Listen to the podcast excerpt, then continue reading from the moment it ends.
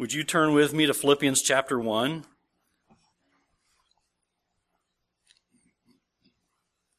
Philippians chapter 1.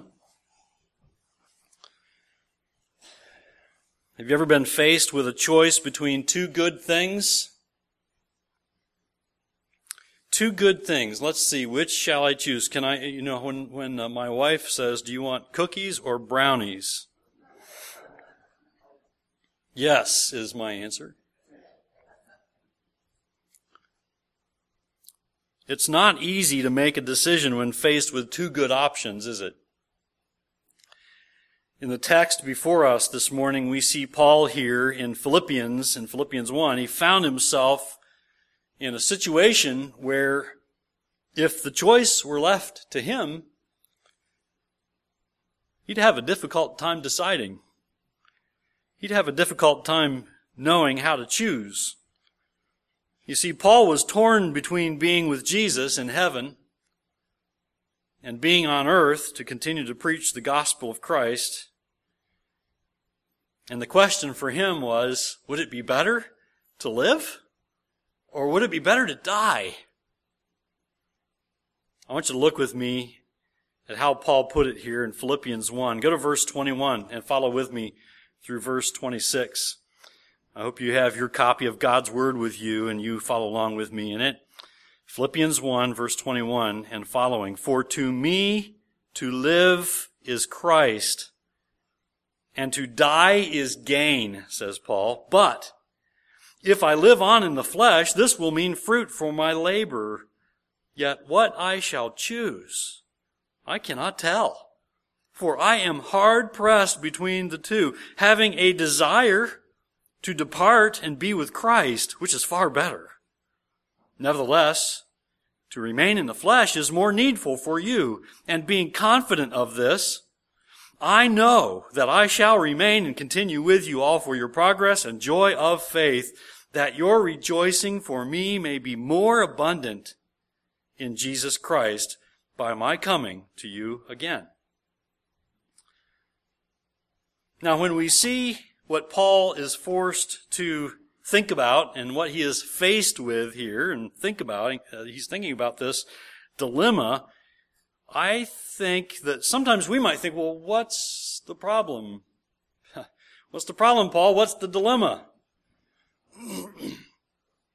when we think like human beings think, when we think in fleshly terms, what do we say? Well, we say, I'm going to the doctor. I'm not ready yet. Right? We say, I'm taking my vitamins. I'm going to eat. You never say you're going to eat healthy, do you? we don't say, it would be far better for me to die. But it would be good for you if I were to stay. We don't often think that way, do we? We would, we would say, what's the dilemma? What's the dilemma? It would be far better for you to stay, wouldn't it? Would it be far better for you to live? And it would be natural for us to think that, but Paul's focus wasn't on his natural desires. He wasn't thinking only, he was thinking in fleshly terms, but he wasn't only thinking in fleshly terms, was he? You see, Paul had a perspective that was fixed on Christ. He had a perspective that he faced every day with the perspective being eternal purposes. Why am I alive today? I'm alive because God wants me to serve Him today. And he was thinking of eternity and his investment in today for eternal purposes. And we can see here both Paul's purpose in living which was to glorify Christ, and we can see here his heart for the church. He was concerned about others. And so he's drawn between the two. He'd say, oh, I'd really like to, I'd really like to go see Jesus. But yet, I know the church could use my help. I know that God's people could use encouragement, and I want to do that also. So he longs to be with Christ, whom he loves and he lives for. But his eternal perspective means that he is also concerned for the welfare of the church. He is concerned for the welfare of his brothers and sisters in Christ, and he is not wrong to feel that way. And this Christ honoring perspective of Paul's is what leads to his joy, I'm convinced. He is, at, he is at peace even though he doesn't know what would be the best choice because he knows God is in control. So Paul lives to honor and glorify Christ as he serves Christ in Christ's church. And he wants others in the church to know this same joy. And he knows that their joy depends on their serving to glorify Christ also. He wants them to see that clearly. God wants us to see this clearly in the scriptures today which we know Paul longs for. He longs to honor the Lord. He longs for God's people to also honor the Lord with their lives. And according to verse 25, we can see that because he says he's, he's serving for their progress and joy in the faith.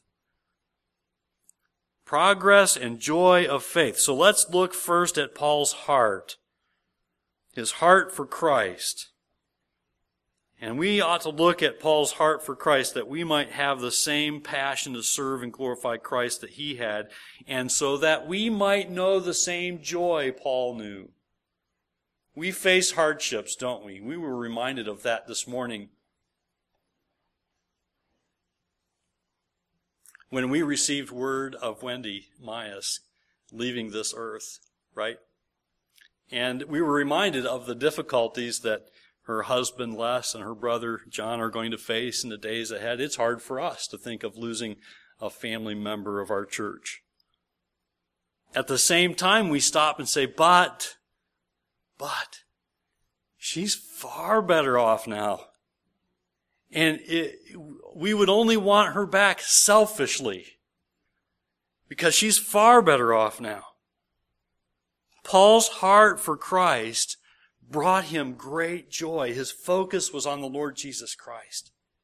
And he was able to face very uncertain times. He was in prison. He was facing possible martyrdom for his faith in Christ, and yet at the same time, it's possible he might be freed.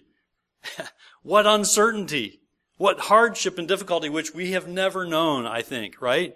We've never faced execution for our faith. And here he was, and yet he knew great joy and he wanted the church, he wanted God's people to know the same thing. But his passion for Christ gave him a singular focus, and I want you to see that first because this is important. If you want the joy that Paul knows, if you want the joy in this life through faith in Christ that Paul experiences, and we see many other in God's Word experience, and this joy that we know can be ours, we need to see his, his heart for Christ, which is really seen in his purpose for living, which was to honor and glorify Christ. Look at verses 21 and 22 again. You can see it here. When he says, For to me to live is Christ, and to die is gain. And verse 22, But if I live on in the flesh, this will mean fruit for my labor. In other words, as Paul faced possible execution for his faith in Christ, he knew that if he lived, it would mean he could go on telling others about Christ. He could go on preaching. He could go on making the good news known.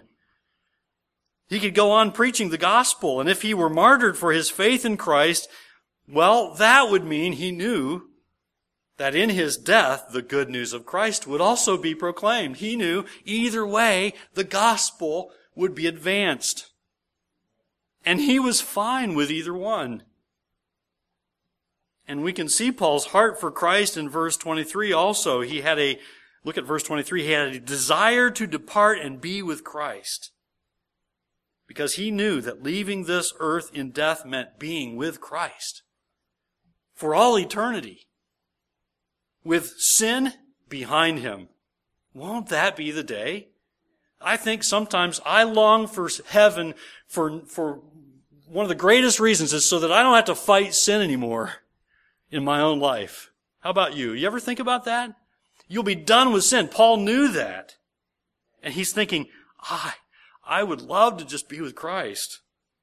He had a desire to depart and be with Christ because he knew that leaving this earth in death meant being with Christ for all eternity. Yes. Where all sin and suffering is gone, praise God, and every tear wiped away. Praise the Lord, right? Which would be far better than life in this, sometimes we look around and we see a sin filled, suffering world and we see all the problems and the heartache and the difficulties which we feel at times almost powerless to do anything about. And we say, even so, come Lord Jesus. Commentator Matthew Henry knew this truth also, and it's seen very clearly in the words that he wrote. He wrote these words that he wanted others to have read to them after his passing. He wanted those who mourned him in death to hear these words. He says, Would you like to know where I am? I am at home, in my Father's house, in the mansions prepared for me here. I am where I want to be, no longer on the stormy sea, but in God's safe, quiet harbor. My sowing time is done, and I am reaping. My joy is as the joy of harvest. Would you like to know what I'm doing? I see God. Not as through a glass darkly, but face to face. I am engaged in the sweet enjoyment of my precious Redeemer. I am singing hallelujahs to Him who sits upon the throne, and I am constantly praising Him. Would you know what blessed company I keep? It is better than the best on earth. Here are the holy angels and the spirits of just men made perfect. I am with many of my old acquaintances with whom I, I uh, worked and prayed and who have come here before me. Lastly, would you, would you know how long this will continue? It is a dawn that never fades. After millions and millions of ages, it will be as fresh as it is now. Therefore, weep not for me. And that was Paul's attitude. Don't be sorry for me. If I die, that's my gain. Paul certainly knew that he'd be far better off personally to depart and be with his Savior. You see, death for the follower of Christ is not a loss. We grieve, don't we? We mourn. We do. But it's not a loss for the follower of Christ, for the believer in Jesus Christ. It is victory. It is gain. Because at death, the believer enters the presence of the Lord and they are freed from this fallen world. Freed from the chains and bondage of sin that they had fought all their life. So even though we find it hard to think this way, and we do, don't we? We find it hard to think this way. Paul didn't dread what lie ahead. We find it difficult to think of death because of because of our fleshly desires, right? The things that we enjoy here on earth. Even though we find it hard to think this way, but because of our faith in Christ, we can know, as Paul did, that death truly is far better for one who knows Jesus Christ as Savior and Lord. Far better. Note also that Paul didn't fear death either. He didn't, he didn't dread it. He wasn't speaking about his death with dread. He wasn't speaking about it as, oh my, you know, if that happens, what, you know, what will I do or what will others do about me? No, he was thinking of his death as a way for God to get the glory. You see, all who have the same purpose in life that Paul had to honor and glorify Christ can also look forward not only to their eternal life with the Lord Jesus Christ and the absence of sin, but they can look forward to their death being a testimony to God's goodness and greatness. And without fear of death, there is, there is an opportunity for us to, to encourage others before we go to put their faith in Christ. The familiar John 3:16 makes it clear, for God so loved the world, right? We say it, we know it. He he gave his only son that whoever believes in him should not perish but have eternal life and we look forward to that day. And we can be a powerful testimony to others who might have fear about death. And so you don't need to fear death either if you understand, like Paul did, that God gives eternal life to all who believe in his Son. You see, the Lord Jesus Christ came to earth. He lived a sinless life. He died on the cross for our sins, and he took the punishment that each of us deserved. And if you will believe in Jesus Christ as Lord and Savior, you will have everlasting life and you need not fear death. So the question is, of course, have you given your life to Christ? Have you trusted in Jesus Christ? I would, I would not want to pass this point this morning without saying, if you don't know Christ, do not wait. Trust Him now. You can do it right where you sit in prayer asking the Lord Jesus Christ to forgive you your sins and save your soul. And you can praise God that God answers that prayer with salvation and eternal life.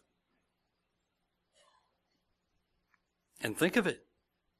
Through faith in Christ, you have no fear of death. Through faith in Christ, you have not a need or a worry to, to worry about eternal punishment, separation from God. You'll be able to rejoice with Matthew Henry said, who said, Don't be sorry for me. I'm at home. And if you have trusted Christ, here's another question. Do you have peace and joy? Do you have peace and joy? You see, it's possible to have faith in Christ and lack peace. It's possible to have faith and say, I believe I'm just struggling. It's possible to lack joy. It's possible to lack the peace that's yours in Christ because you know that whether God chooses to bring you home to heaven or leave you here on earth as His ambassador, it is for God's glory either way. And sometimes we lose sight of that. And when we lose sight of that, we lose joy. And often we lose sight of that because we become disobedient and we depart from the things of God's Word. We depart from the truth of God's Word and we start living the way we feel we want to live. We start living the way that we see others around us living and we depart from the truth of God's Word. And guess what happens? We begin to lose our confidence in God's promises. We begin to lose the peace that God gives. We begin to lose the joy that God promises those who honor and obey Him. And sometimes it's hard. It's certainly hard to have joy when all we can think about is maybe it's your failing health. Maybe it's your troubling financial situation. Maybe it's a difficulty in your family and all you can seem to think about are those problems. And joy can escape you then. If we lose our joy because we're forgetting that as followers of Christ, we are to live and honor and glorify Christ no matter what happens. See, that was Paul's perspective. He was looking at his hardship and difficulty, and yet he was focused on Christ and honoring Christ even in the midst of so many uncertainties. We often lose our joy because we forget to look at Christ. We forget to keep our eyes on the Lord Jesus Christ and what He has finished once for all, for all those who have faith in Him. And if you have a heart that longs to be with Christ, you're going to have a passion for serving Christ and making Him known. And that will give you a completely different perspective about your problems, about your troubles. You'll see them as opportunities to respond with faith, to respond with obedience for God's glory, that others might see Christ clearly. And so we learn, and we're challenged, I think, we're challenged by Paul's heart for Christ, that we too need a heart for Christ. We too need to keep our eyes fixed on the Lord Jesus Christ. We learn and we're challenged to think right about our difficulties, to think right about our present circumstances, to not lose hope. You see, his passion, Paul's passion for making known the gospel of Jesus Christ, gave him purpose. Purpose in life and in death, which brings us to a second point. You see, his passion for making known the gospel of Jesus Christ also gave him a heart for the church. Selfishly, he was thinking, in death, I'm far better off. I'm in heaven. I get to see Jesus. But, but I'm looking at the church. I know that there are other believers who could use my encouragement, and I, and I think that they would be helped if I were to stay. And so I'm torn between the two. So note Paul's heart for the church. Note again that in verse 22 he writes, If I live on in this flesh, this will mean fruit from my labor. So Paul knows it's possible he could be released from prison. It's possible he could no longer face execution for preaching the gospel. And if that does happen, he knows that that means he'll be able to continue being fruitful with the gospel. Notice that he's not looking for a vacation. He's not looking to retire from the faith. He's not saying, look, you know, I'm really suffering here, and when this is done and behind me, if I get out of here, I'm not looking back. No. He, he was thinking, if I'm, if I am freed, now I'm, I'm, I'm just gonna kick it up a notch and I'm gonna keep preaching the gospel. I'm gonna keep making Christ known. And though he longs to be with Christ, we can also see in verse 24 that he also longs to serve Christ's church. Look at verse 24. Nevertheless, to remain in the flesh is more needful for you. He's not patting himself on the back here. He knows that God has put him in this place, and God is using him to advance the gospel. And he knows that if God keeps him here, it's to keep doing what he's been doing, to keep serving the church and serving Christ.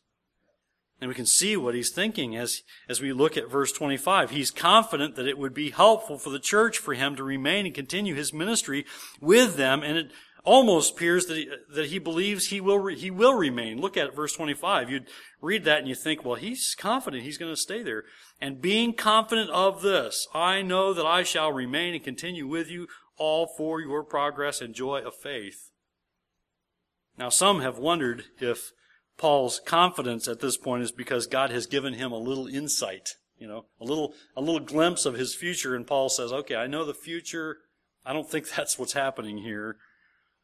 He's not confident because God has shown him the future. If you look at verse 27, and we didn't read verse 27, but if you look at verse 27, Paul says, so that whether I come and see you or am absent. So even in the midst of this confidence, about what God is going to use him for, he's still not sure whether he's coming or going. He's not sure if he's going to see Christ or if he's going to see the church again. And so he's not certain at this point whether or not he'll be able to go to the Philippians and minister to them. But I love the picture of his confidence here because even though his circumstances are, are up in the air, so to speak, he knows his faith is on the solid rock of Christ. And he says, I'm confident that that I'm going to continue on and help you. And I think a part of this too is that he knows that even if he perishes, his, his martyrdom will help the church. He knows that his, even having his life taken will be a help to the church. And if God chooses that, then that's what he'll take. Because he knows that too will help the church. But what I think we're seeing here is that Paul was convinced in his own mind that it would be, be best for him to remain. It would be best, I think, if I were to stay. But it's clear to Paul also that ultimately his future was in God's hands. God's in control, says Paul. And God would certainly do what was best. Whatever God chooses is what's best. What a great attitude, I think. What a necessary attitude for God's children today. Whatever God chooses is what I'm going to be content with, what I'm going to praise Him over. And we're seeing here that he, he was hard pressed between these two possibilities like being torn between choosing only one of two good choices. And he's torn because he cares about the people he's serving and he's willing to continue his ministry with them. And yet he loves the Lord Jesus Christ and he longs to be in glory with Christ. And I think Paul's Christ-like desire to serve the church, ministering to them and ministering alongside those in the church is really another reason for his joy. Do you want joy in the Lord? do not neglect the ministry that God has given you in the church. You realize that God has variously gifted us. In other words, He's gifted us differently. Many in, many of us in the church do not have the same gifts of others. Some of our gifts are similar and overlap. But some of the gifts that God has given His people in His church are meant to serve and work together and when we withhold ourselves from ministering alongside our brothers and sisters in Christ, not only do we do harm to our brothers and sisters in Christ, but we do harm to ourselves.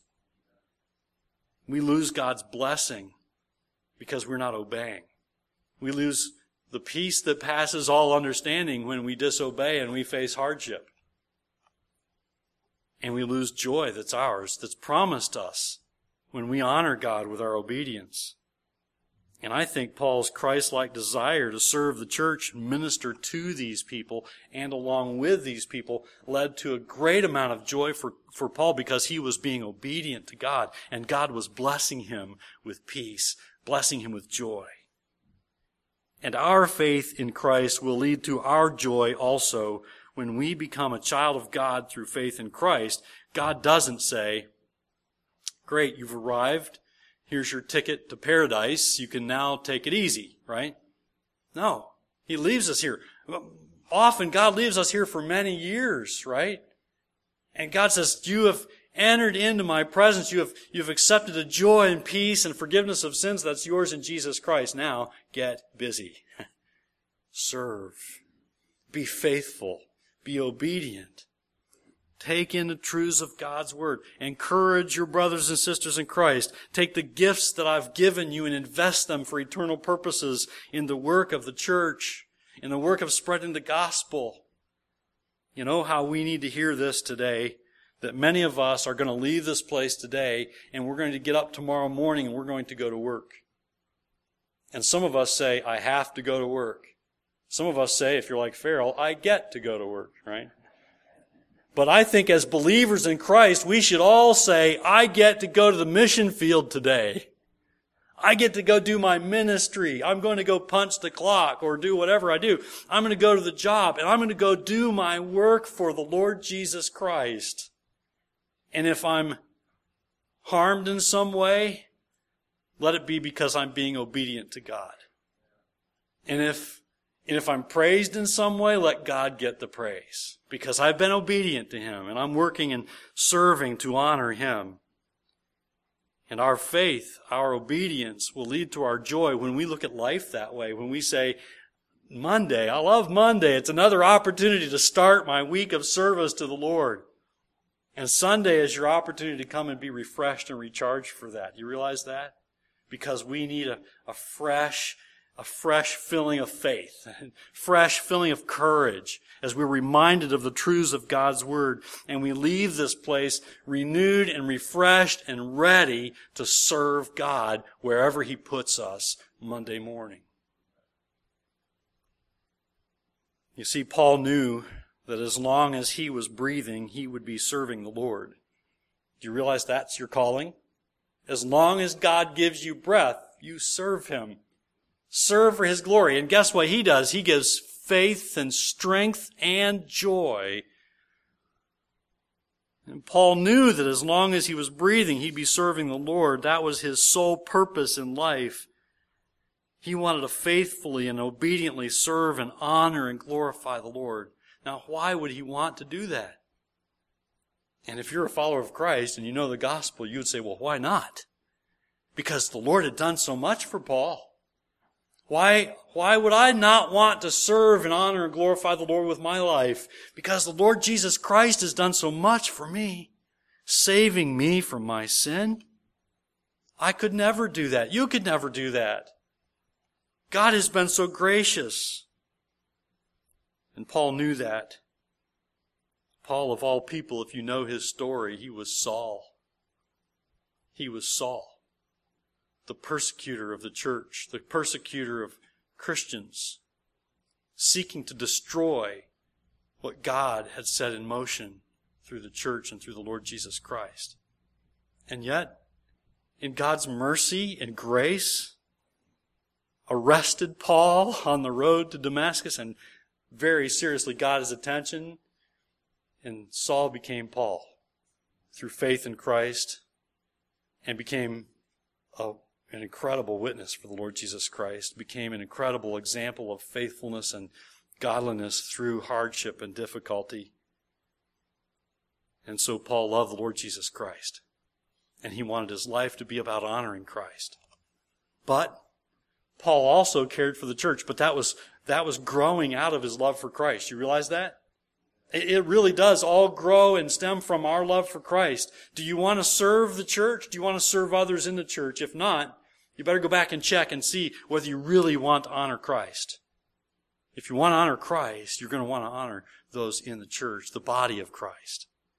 You're going to want to serve along with them. You're going to want to encourage them and help them and equip them. You see, Paul desperately, deeply cared about people. He had a heart for serving Christ's church and he practiced the words that he preached. Which is what we need to do. You know, we say we believe and we have faith and we believe in God's word. We just need to practice those words that we preach, right? Paul did that. If you go to Philippians 2 and look at verses 3 and 4, he says this to the church, Do nothing from rivalry or conceit, but in humility count others more significant than yourselves. Let each of you look not only to his own interest, but also to the interests of others. And this was why Paul was torn between departing and being with Christ or remaining and continuing his ministry to the church. Elsewhere, Paul says, imitate me because I'm imitating Christ. And, and the words here in Philippians 2 are saying that. This is my heart.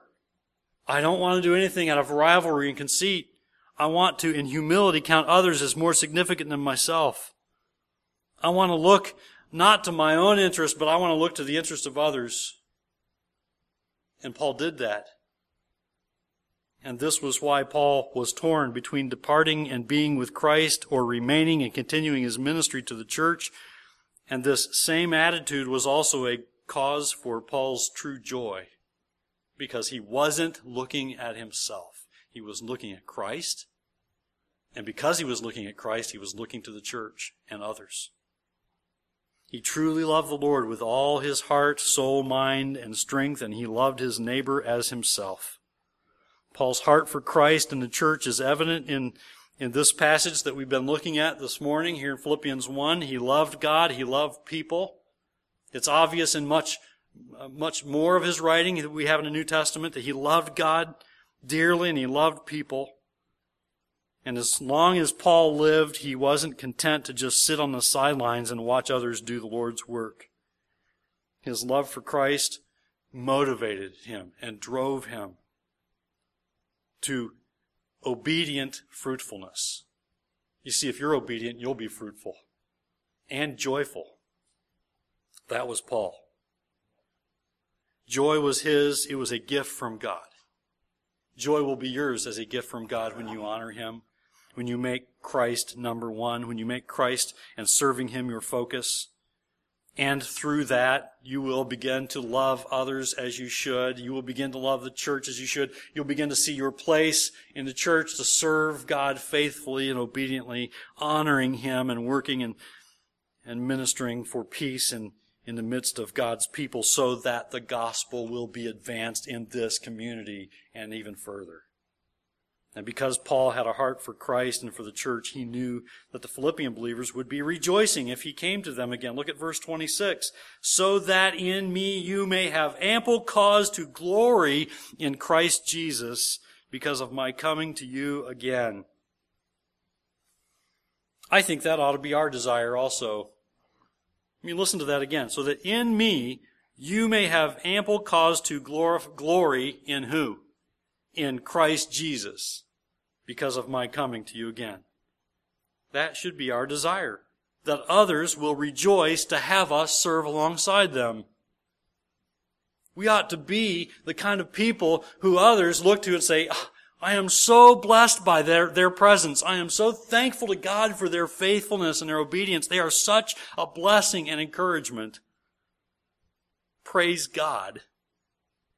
You ever think that way? You ever think, I want to be a blessing to others. I don't want to be a hindrance to somebody's faith. I don't want to be a discouragement to others. I want to be a blessing.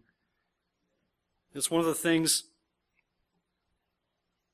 I often tell my children. Because often, uh, children of a pastor, often uh, they are expected to be pastors, you know, be in ministry full time. And I constantly tell them, I can't tell you to be a pastor. Only God can do that. I can't tell you to be a missionary. Only God can do that. But I can tell you this. God wants you to honor Him and obey Him with your life. So whatever you choose as a profession, be faithful to God. Obey Him. Be a help in the church. Don't be a hindrance. Be a joy to your pastor and to your, to your leadership, your deacons and trustees and those who serve you. Help them. Help them to be happy that they are with you and you have them, you ha- they have you in your, their presence uh, I said we enjoyed some time with Kevin and Angela, your son and daughter-in-law, yesterday, and I uh, was so encouraged to hear some of the things that they're enjoying in their church. And I said, keep doing that, and no matter what happens in your church, always make your pastor happy that you're there. make the people happy that you're serving alongside them. You know that we ought to do that. We ought to look to each other and say, I want to make them rejoice to see me. How can I serve them? How can I help them see Christ more clearly? How can I encourage them? How can I strengthen them and give them hope and help for today? That ought to be our desire, so that in me you may have ample cause to glory in Christ Jesus. Not glory in us, don't get me wrong, that others would see Christ in us. What glory and honor Christ will receive, and what joy will be ours when others give praise to God because of the faithfulness of our lives. What glory God will get. What praise Jesus will receive. Your faithfulness to God will be a blessing to others and will mean great joy for you. God will see to it. God will not leave you absent of joy if you're obedient. I promise that. His word promises that. May it be our prayer that we would know true joy because our true passion in life is for serving Christ alone. We sang it in Christ alone, right? He is our hope, our strength, our all, our solid ground. He is our rock, right? How can we not want to make him known this week with our obedience, with our lives? By honoring Him and praising Him no matter what happens. Come what may. Come whatever difficulties, whether in life or in death. May it be our prayer that we would know true joy because our true passion in life is serving Christ faithfully and serving others for the honor and glory that our Lord and Savior Jesus Christ will receive when we're faithful and God will give you joy. Let's pray. Our precious Heavenly Father, precious Heavenly Father, we praise you and thank you for the Lord Jesus Christ. We thank you today that even as we've been thinking about Paul's perspective on life and death, what a fresh encouragement and a reminder that our sister in Christ, Wendy Myas, rejoices with you in glory today. Her, her eternal reward is hers today, and we praise you that you keep your promises. And God, I pray that you would help us as a church to humble ourselves before your word as you've spoken to us through your word today. I pray that you would help us to honor you by our obedience this week, that we would leave this place refreshed and encouraged ready to receive the joy that's, that's promised us when we honor you with our obedience. And whatever we face, whatever trials and hardships and difficulties, give us faith, give us strength, we pray, as we look to your word, your promises, as we take great courage and hope from, from we know we have the indwelling presence of, of God, the Spirit in us, helping us. And we'll praise you and honor you and glorify the Lord Jesus Christ, and may our joy be full. For it's in Jesus' name we pray. Amen.